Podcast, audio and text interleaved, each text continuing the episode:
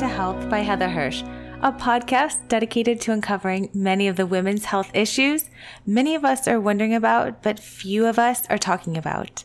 My mission is to expose the current gaps in knowledge and care on all things women's health. Enjoy. Today's podcast is sponsored by Sweet Spot Labs. Intimate dryness is one of the menopausal symptoms I get asked about most in my practice. And it's no wonder estrogen is to the vulva what collagen is to the face. As estrogen decreases, so does the natural moisture in your intimate skin, such as the labia and hair bearing areas, which can lead to itching, burning, and increased sensitivity. The product I recommend to rescue intimate skin from this discomfort is Rescue Balm from Sweet Spot Labs. No joke. It's an ultra rich, intimate moisturizer that is 100% naturally derived and packaged with active levels of colloid oatmeal, zinc oxide, sweet almond oil, to soothe and protect intimate skin. I not only love what's in it because it really works, but also what's not in it. So, Sweet Spot Labs has been pioneering clean, intimate skincare since 2003. And they formulate without any common irritants, allergens, hormones, hormone disruptors, or yeast food sources. Rescue Balm is free from water, preservatives, fragrance, silicones, propylene glycol, steroids, hormones, parabens, glycerin and even from pore clogging ingredients like coconut oil, just to name a few. And like all Sweet Spot Labs products, Rescue Balm is hypoallergenic and clinically proven by unbiased third party gynecologists and dermatologists to be non irritating on intimate skin, even with daily use. That's why I really, really feel comfortable recommending it to anyone and everyone, including me, and even those with very sensitive skin. Visit Sweet Spot Labs and use code Dr. Hirsch for 20% off your first order. That's S W E E T S P O T L A B S dot com and use code Dr. Hirsch for 20% off. Good afternoon, my AOWs. Thank you so much for clicking into the show today. Confession, straight up, right from the get go. I have recorded this intro several times. It's because I'm really self conscious that I'm using a very old microphone setup. I'm using this old headset with this microphone attached. And true story, it used to be my husband's video gaming headset. And I used it in 2018 when I first launched my podcast. Quickly thereafter, I leveled up and ordered this cute little blue Yeti microphone that I used for, you know, the next hundred or so episodes, and then my beautiful swing arm podcast mic. But I'm in the middle of a really big life change. I'm in the middle of a move. So that setup, my desk, everything that I know is on a truck somewhere. So I'm coming to you from the old headset because I'm so committed to making sure I get this podcast episode out this week. This is so unfancy. I sound like I'm in a box. I sound super congested, which a little bit is true. I don't have this thing called a pop filter, which softens the podcaster's P's and S's. So I hope you can bear with me. All right, confessions out of the way no intro today because I have already tried to make this too many times. Today, I wanted to talk about lab work. What does my lab work mean? Or, hey, doc, my my doctor told me my labs were normal. I feel like I'm having a hormonal imbalance, but my labs are normal. They're not showing that. These are all questions that I get asked on a daily basis by patients via social media. And it's definitely a conversation and a podcast episode you cannot hear enough times. Without any fancy intros, we're going to get right to the meat of this. We're going to talk about lab work today. To start, I think it makes the most sense when we separate perimenopause from postmenopause. And next, lab work must be taken in context with the clinical picture, with your symptoms. So, lab work hormone levels are just a random point in time. More points in time can help create lines on that data chart So, point in time isn't terribly helpful, but understanding how you feel the times surrounding leading up to getting that lab work drawn is really important. So, again, you have to separate perimenopause from postmenopause. And you have to understand the context, the symptoms, the why behind the lab work. Let's start with a woman who's postmenopausal. Postmenopause is a little bit easier because your hormone levels stop to fluctuate. By definition, menopause is one year of having no periods and an elevated follicle stimulating hormone level or FSH and low estrogen. That's really the textbook definition of being postmenopausal. Before we talk about what that FSH and that estradiol should be postmenopausally, let me take you back to premenopausal reference ranges. Estrogen is this, you know, f- favorite hormone of mine, obviously no secret there. Estrogen is always in flux. It's going up and down and up and down. The peak of estrogen is when when we ovulate if we're premenopausal and that dip, that low in estrogen, typically happens right before we menstruate, before our periods. Now, progesterone does the opposite. Progesterone dips at ovulation, and then right before the period, it starts to increase.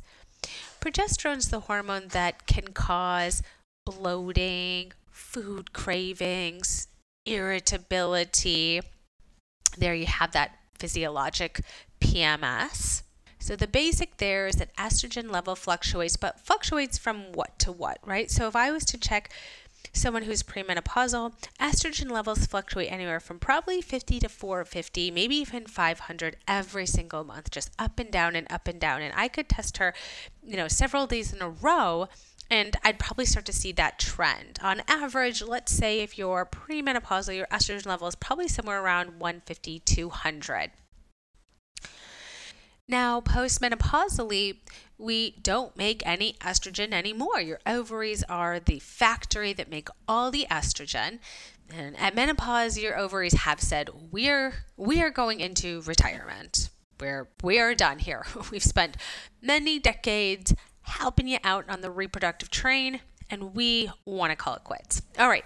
When your ovaries shut down, by definition, we don't make any estrogen anymore. Now, it's a little bit more nuanced than that. Some women do make some minute levels of estrogen. And where do they make that from? Well, research shows that some adipose tissue is making estrogen and maybe a little bit from the adrenal gland. So, postmenopausally, if I was to go to the grocery store down the street and say, everyone who is postmenopausal, not on any type of hormone therapy, I want to check your estrogen levels. Everyone's estrogen would be between probably zero and, and maybe 20. So between zero and 20 or less than 20 is considered an acceptable postmenopausal range of estrogen. So you'll hear a lot of people say you don't make any estrogen after menopause anymore. That's really fairly true you know, even if you're making 18, 17, 16 compared to levels of 100, 200, 300 on average, it's it's minute. It's very very very small. But you might still want to question, oh, if you make a little bit versus none, do you have less symptoms? We don't really know. So all we really say after menopause, your estrogen between 0 and 20. Now your follicle stimulating hormone level starts to go up, and I'm going to start calling that FSH for short because that's what's going to show up on your labs. Your FSH hormone is the signal that comes from your brain to your ovaries to say, dude, give us some estrogen. When your ovaries have retired, that FSH is getting louder and louder and louder, and like no one's home. So it just keeps shouting from the rooftops. That's why that FSH level rises postmenopausally. So if you're asking, okay, what's an average postmenopausal FSH? It's usually somewhere in like the 60s, 70s, 80s. The textbook says anywhere over 35. So I'm going to say a little bit higher because I check FSH levels all the time and I see FSH levels anywhere from you know, 35 all the way up to 120. I've seen some as high as like 140, 150, 160. You may ask the same question of does a higher FSH correlate with like more menopausal syndromes or worse or longer? We don't know. So if you ask that question, kudos, because good question. We don't know what a high FSH means, if it means anything at all. But that's what you're going to see postmenopausally low estrogen, high FSH. So, if your doctor says everything's normal, but you're postmenopausal, let's say your last period was two years ago, you're having hot flashes, well, your labs, your labs don't mean anything. Sorry to say. It's your symptoms that mean something. Of course, that's what your levels are going to be because I just kind of told you that. So, again, when I'm in a visit with a patient and she's, you know, postmenopausal, clearly because it's been one, two, three whatever year since her last period, I will always come up with a plan, um, whether we're talking about lifestyle or non hormonal or hormone therapy. And then I'll say, Do you want to get your levels checked? She'll look at me like, I don't know, you're the doctor. And I say, Look, I don't need them to treat you even if we're going to use hormone therapy, because I know you're postmenopausal. You haven't had a period in X number of years, you have all the classic symptoms. So I don't need to, but I offer that to you because some people really love data. Some people do feel more validated if they can get their levels checked. So I absolutely offer it. It is no sweat off my back for you to have your labs tested, and it, it's just a really easy thing to do. So, I hope that explains what labs mean postmenopausally. Now, do I need your progesterone level? Actually, no. There's actually no useful clinical uh, information we're going to gather from your progesterone. Now, it's probably going to be low, and so is your testosterone. But let's go back to progesterone. So back to progesterone, that level is going to decline. And really, the main thing that we want to do with progesterone is if we're prescribing you an estrogen for hormone therapy and you have your uterus, we need to match that progesterone dosage to the right estrogen dosage to make sure we don't increase your risk for uterine cancer when giving you hormone therapy. And I know that sounds scary, but I promise you, we will not increase your risk for uterine cancer so long as we give you the right dose of progesterone to balance the right dose of estrogen. So your progesterone level isn't really all that helpful. And yes, testosterone level also tends to be low, but not always. So I do like to check testosterone levels, and that's because I do end up prescribing a fair amount of uh, physiologic low dose topical testosterone. I've got many podcasts and YouTube videos on testosterone, but p- particularly for women with low libido and low testosterone, uh, they're good candidates for testosterone replacement. And so I'll often check it, and it usually tends to be low. So the reference range for testosterone for women depends on your lab. Mine used to be eight. Uh, sorry, mine used to be six to 80 or 6 to 60 i think and now it's like 2 to 45 so it's kind of you know low uh, male levels of testosterone usually somewhere around like 400 and i'm doing a lot of hand waving because i don't see men on the lower level for men like 200 up to like 500 i think is like the male range for testosterone so you know, women make testosterone, men just make 10 times more than we do, but we do make testosterone and it is an important hormone. So I don't usually prescribe testosterone at the first visit, but I do like to check testosterone in my patients who do report low libido that's bothersome to them because I want to see if they are candidates for testosterone replacement. I said typically it's low, but every once in a while a testosterone level can come back high. Eh, so why would that be? It's actually a stress response. So your your brain is saying ovaries, hey, hey, hey, hey, where's the estrogen? Your ovaries are like, we we shut it down. why didn't you get the message? No, why didn't you get the memo?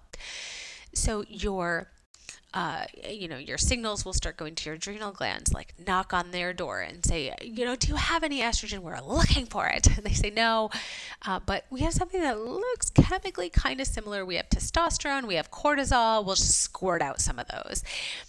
So that's one of the reasons why people will say, you know, your cortisol levels are high or your stress levels are high, or if you start to see facial hair or that like mustache, you know, your adrenals are trying to work overdrive to help answer the questions that your brain and your body are asking them, but they're not secreting the right chemicals. So that's one reason why testosterone levels sometimes actually can be high, and then we wouldn't want to replace testosterone for you because we'd only increase that hirsutism, which is that facial hair. You don't want any more of that. And so, you know, quickly on the cortisol, I don't check cortisol. Why? It's also, there's no like anti cortisol medication. You know, we have to create homeostasis, balance, happiness in your body. And if we're treating menopause appropriately, that's what we're going to do.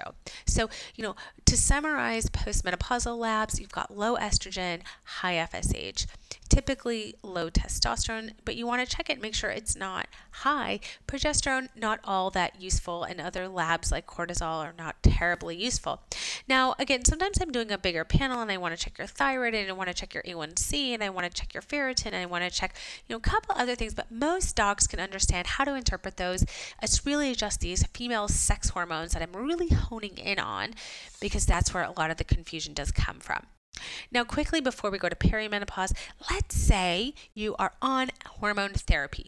What should your estrogen level be? This is a really good question. Your estrogen level should be somewhere around 40 to 70. If you've had premature menopause or early menopause or surgical menopause at a younger age, it can often go a little bit higher, sometimes 40 to 100, 110, 100, 120, I've even seen. And those levels are still really the goal for using postmenopausal hormone therapy. Now, I use two goals clinical response and you know where your estrogen falls. But for the average woman on postmenopausal hormone therapy, she usually ends up with an estrogen level of somewhere around 56, right? So that should actually be really quite reassuring that we are not giving you estrogen levels nearly cl- at all close to when you were premenopausal and perimenopausal, or even if you are on birth control pills, which are actually really high levels of ethinyl estradiol, high enough to stop your whole brain from ovulating. So, postmenopausal doses of estrogen in general are particularly low. Do I check the FSH after I've started hormone therapy? No, because there's no good data to show that you should treat to target your FSH level. All right, before I lose you, let's go on to perimenopausal labs. this is definitely more complicated. There is no such thing as a normal or abnormal perimenopausal lab. That is the first thing off the bat I want you to make sure that you understand if you are trying to interpret your labs because your clinician just didn't give you a satisfying answer or result. There's no such thing as a normal or abnormal perimenopausal lab. We've talked about the two most important ones, which is FSH and estradiol, and those two labs are going to give us the majority of what we need to know. Actually, I take that back. the majority of what we need to know is really going to come from your symptoms. So take lab work off the table for a second. If you really want to know what's happening in perimenopause, forget lab work. It's a shiny object. It's a distraction. It's a hope hope that you'll find an answer, but there is no answer in your lab work. What I want you to do is get out a journal one of those old school journals that has like those calendars in it. I want you to start marking down like this is when I had a period, this is when I had spotting, this is when I was moody, this is when I had uh, hot flashes this night leading before my period of terrible insomnia, and do that for you know month one, month two, month three. That is actually all I need to help diagnose perimenopause, whether it's early, whether it's late, and I actually have a lot more clues on how to treat you. Your lab work is, in all honesty, somewhat erroneous. Now, I still check lab work, I check it all the time because my patients, again, feel that validation, that comfort, that warm blanket feeling by checking their labs. And it's a okay if you're a data person, you want to follow that trend over time. I am all for it. More data, better.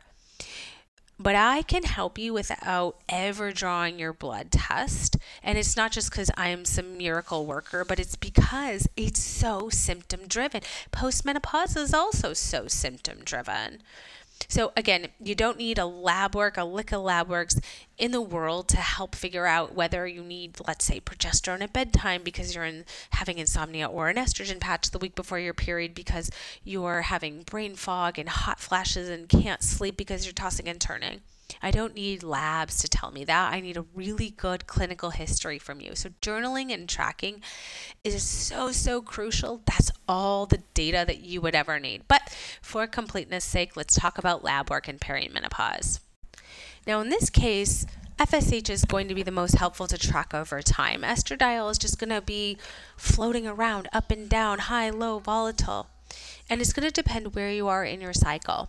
So FSH is the most helpful thing to track over time if you want to track something. And for those of you who don't have periods, let's say you've had an ablation, you have a Mirena IUD, and you're thinking to yourself, well, Dr. Hirsch, I can't really, I don't, I don't have any periods anymore. Or I've had a hysterectomy. Like nothing's coming out down there.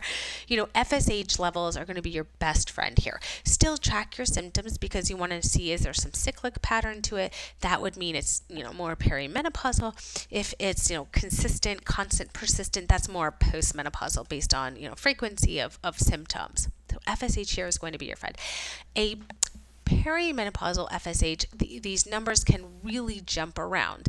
So typically you'll see something like 27, 32, 42, then 17. You'll really kind of see these numbers somewhere between, you know, the low 20s, maybe even dip into the teens to like the 40s, and they'll just you know, kind of bop around between those numbers. But you, well, I was going to say you never see like a really high FSH, but that's totally untrue. I'll see a someone have 90 FSH and or 70 and then, you know, the next 3 months it's like back to 29. But that's really common for perimenopause. It's really can very much trick you. So if you have periods, it is so helpful to, you know, chart that FSH, uh, if you want to, along with your cycle. And if you're not having periods or you don't have periods for some reason, you know, still continuing to track and track that FSH over time. Menopause, they'll say again by the textbook, is two levels over 35, but I have definitely seen that can trick you, you know, where FSH can really, really bounce around. And estrogen, of course, also is going to bounce around and be quite volatile. So I often see it, you know, um, 100, um, in the high 90s, in the hundreds. Sometimes it'll dip really low and then pop back up to like 250. So you see these really volatile numbers. So what happens is uh, someone is uh, typically in perimenopause and goes to their doctor and says, I think I'm having some hormonal imbalances because I'm having these you know, terrible insomnia before my period and like hot flashes when I'm, you know, uh, ovulating and like I need help. And she gets this FSH and it's 27 and she gets an estrogen that's, you know, 79. Her doctor says, well, your labs are normal. Well, again, there's no such thing here. It's just what they were on that day. Clinical history trumps that lab work. What I like to do in my clinic then is really kind of tease this out by symptoms. Again, is it cyclic? That's perimenopause. Is it persistent, consistent? That's postmenopause. Of course, if it's been more than a year without a period, that's postmenopause.